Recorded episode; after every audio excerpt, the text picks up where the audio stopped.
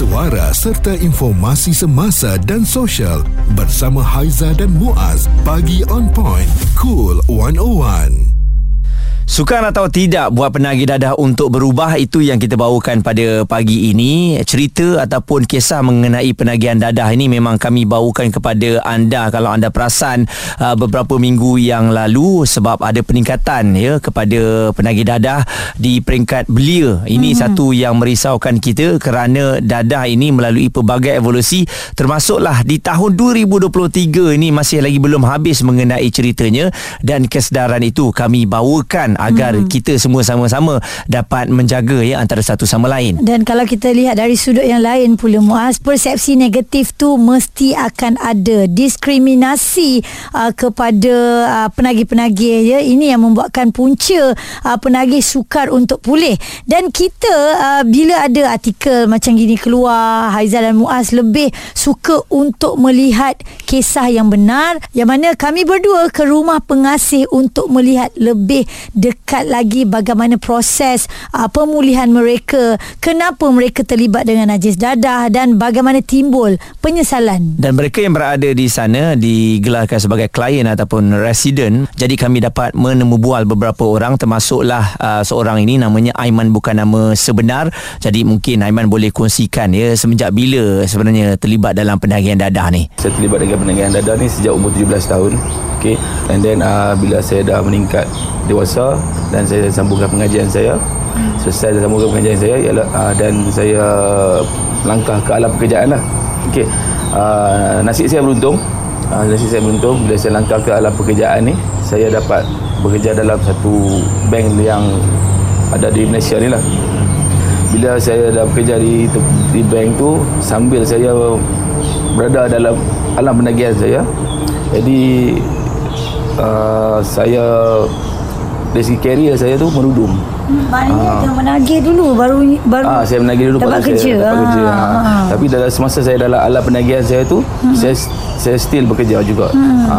Dan penagihan saya tu menyebabkan saya punya prestasi kerja saya menurun hmm. ha. dan di tahap-tahap uh, penghujung zaman penagihan saya tu saya collapse saya hit rock bottom. Dan um, apa yang diceritakan oleh Aiman ni eh, uh, beliau mengambil dadah jenis syabu metafetamin dan telah pun berada di rumah pengasih selama 3 tahun dan dia kembali um, uh, berubah ya apabila mendapat kepercayaan daripada keluarga. Jadi mungkin dari segi perubahan untuk menjadi yang lebih baik berbanding dahulu Aiman?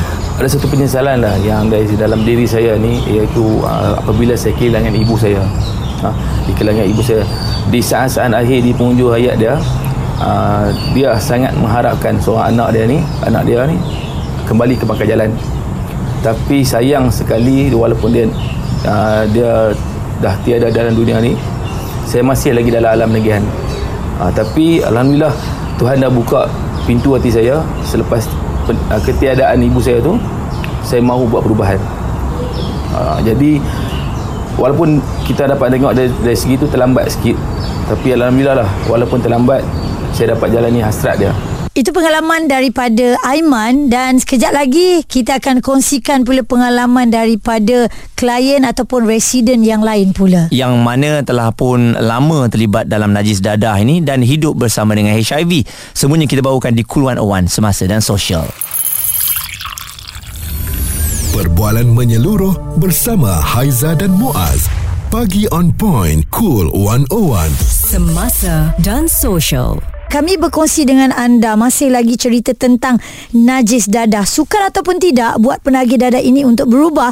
Kita ada kongsikan juga secara visual anda boleh saksikan di platform media sosial kami di mana kami berdua sama-sama pergi ke rumah pengasih Malaysia. Dan memang sukar ya untuk berubah kerana apa persepsi negatif yang diberikan oleh masyarakat uh-huh. menyukarkan ya untuk mereka ni yang ketagihan dadah ada perasaan untuk nak berubah tapi kembali kembali semula ke najis tersebut. Oleh kerana tak diterima oleh masyarakat. Dan salah seorang yang kita dapat uh, menemu bual ini uh, terlibat dengan dadah sejak umurnya 17 tahun dan uh, dah hampir 20 tahun lebih mengambil dadah sekarang ni uh, telah pun berubah tetapi hidup dengan HIV saya betul-betul dah give up give up hidup bila dah nampak sana meninggal lepas tu dah tiga hari yang kawan sebelah sana yang tinggal saya masuk saya dan saya ready untuk nak meninggal sampai dah dah tahap macam tu kan. Uh, saya rasa dah tak, tak, tak, tak mampu lagi dah untuk nak, nak, nak teruskan itu. Tapi uh, apa yang saya beruntung sekali walaupun saya dah kehilangan segala-galanya dalam hidup ni tapi mak bapak saya yang masih saya tak pernah sering saya betul je sekarang tapi bukan senang lah ha? nah, saya nak berubah dengan uh, saya yang hidup dengan HIV kan? Uh, lepas tu uh, saya masa buat kerja-kerja HIV juga masa tu kan? Sebab memang masa tu uh, HIV ni orang pandang hina orang pandang orang, orang yang tak boleh hidup lagi orang yang nak mati. Pengalaman yang dikongsikan oleh Cik Bakri um, Bayangkan ya Hidup dalam HIV dan persepsi daripada orang ramai of course bila hidup dalam HIV ni orang tak nak jumpa orang tak nak dekat dan sebagainya. Ternyata beliau sebenarnya dah berkahwin was Okey dan selain daripada itu juga salah seorang uh, klien atau residen di rumah pengasih ini uh, datangnya dari seorang bekas pelajar yang belajar di luar negara Haiza sepatutnya mempunyai masa depan yang cerah mm-hmm. tetapi masa depannya gelap oleh kerana memilih dadah. Ini perkongsian daripada Helmi bukan nama sebenar. Pada permulaannya saya tak expect yang benda ni akan mempengaruhi hidup saya. Hmm. Ha, macam biasalah kita Biasa macam boleh kawal. Ya, ha, kita boleh kawal gunakan benda ni hanya untuk seronok-seronok. Ha, tapi bila lama kelamaan benda tu dah mengganggu membuatkan saya punya life saya jadi bergantung dengan benda tu jadi kalau sekiranya ha, benda tu tak ada so saya tak boleh nak um, hidup macam orang biasa ha, itu apa yang saya rasakan lah hmm. Jadi keluarga saya menghantar saya ke inilah ke pusat pemulihan ha, tapi saya memberontak. Ha, saya memberontak dan saya telah ha, dikenakan hukuman dekat dalam tu yang mana saya duduk dalam bilik uh, isolate uh, selama 3 bulan. Ha, so dalam dalam 3 bulan tu memang macam-macam perasaan macam-macam uh, fikiran lah dalam kepala saya yang mana saya akan menyalahkan semua orang. Saya akan menyalahkan uh, keluarga saya akan menyalahkan uh, isteri anak. Hmm. kan? Responsif menyeluruh tentang isu semasa dan sosial. Pagi on point bersama Haiza dan Muaz. Di Cool 101. Terima kasih juga kepada sahabat-sahabat kita yang berada di rumah pengasih uh, sebab difahamkan mereka pun dengarkan kami pada waktu ini mm-hmm. dan Haizah kita berkesempatan ya untuk bersama dengan klien ataupun residen di sana mendalami dengan pelbagai kisah ya yang mana membuatkan kita ni terbuka dan juga terkejut jugalah sebab yang datang ke situ bukannya orang dari golongan yang biasa-biasa tetapi ada daripada golongan profesional. Ya, kita dimaklumkan juga penagih dada ni dia tidak memilih siapa anda dan um, Razman Rahmat ahli jawatankuasa eksekutif Exco Rumah Pengasih Malaysia juga adalah beliau ini bekas penagih juga bekas klien dan residen di situ. Kita lihat rumah pengasih ni tak berpagar langsung. Jadi bagaimana uh, pengurusan di sana? Antara salah satunya perkara uh, sebenarnya uh, pagar ni dia boleh dikatakan antara nampak dengan tak nampak. Mm-hmm. tetapi dalam konteks ataupun skop perubahan kendiri perubahan individu itu sendiri uh, pagarnya perlu di hati. Hmm. okey. Jadi apabila pagar di hati ni ah, itulah elemen-elemen tu tadi.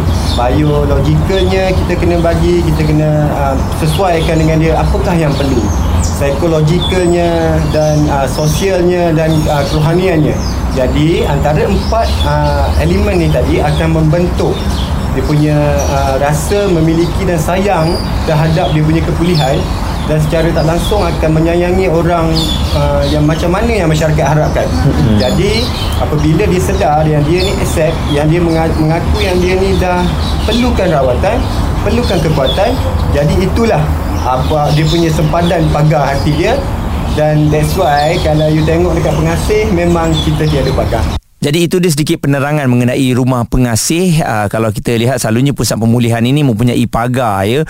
Uh, kalau nak ialah uh, pastikan mereka semua berada di kawasan uh, tersebut tapi nampaknya klien di situ kena pagar hati mereka kalau mereka mahu berubah um, tidak perlu dipaksalah dan berdasarkan pemantauan kebanyakan daripada mereka ada yang datang dengan uh, rela hati dan satu lagi dihantar sendiri oleh pihak keluarga. Mm-hmm. Dan menjadi sukarelawan kembali di sana ya Muaz dan uh, apa yang kita tahu juga mereka kongsikan uh, masuk rumah pengasing ni memang betul ada sedikit bayaran yang dikenakan. Ini adalah proses uh, untuk pengurusan di sana mm-hmm. dan juga penjagaan mereka di sana. Betul kerana mereka akan uh, diberikan makanan 6 kali sehari mm. dan uh, selain daripada itu juga ada modul-modul yang digunakan yang telah pun mendapat pengiktirafan mm-hmm. dan uh, diterima pakai di seluruh dunia kerana klien yang datang bukan saja orang Malaysia ya. malah dari ada negara-negara luar. Okey, perkongsian penuh anda boleh saksikan secara visual menerusi platform media sosial kami juga di YouTube Cool 101. Suara serta informasi semasa dan sosial bersama Haiza dan Muaz bagi on point Cool 101.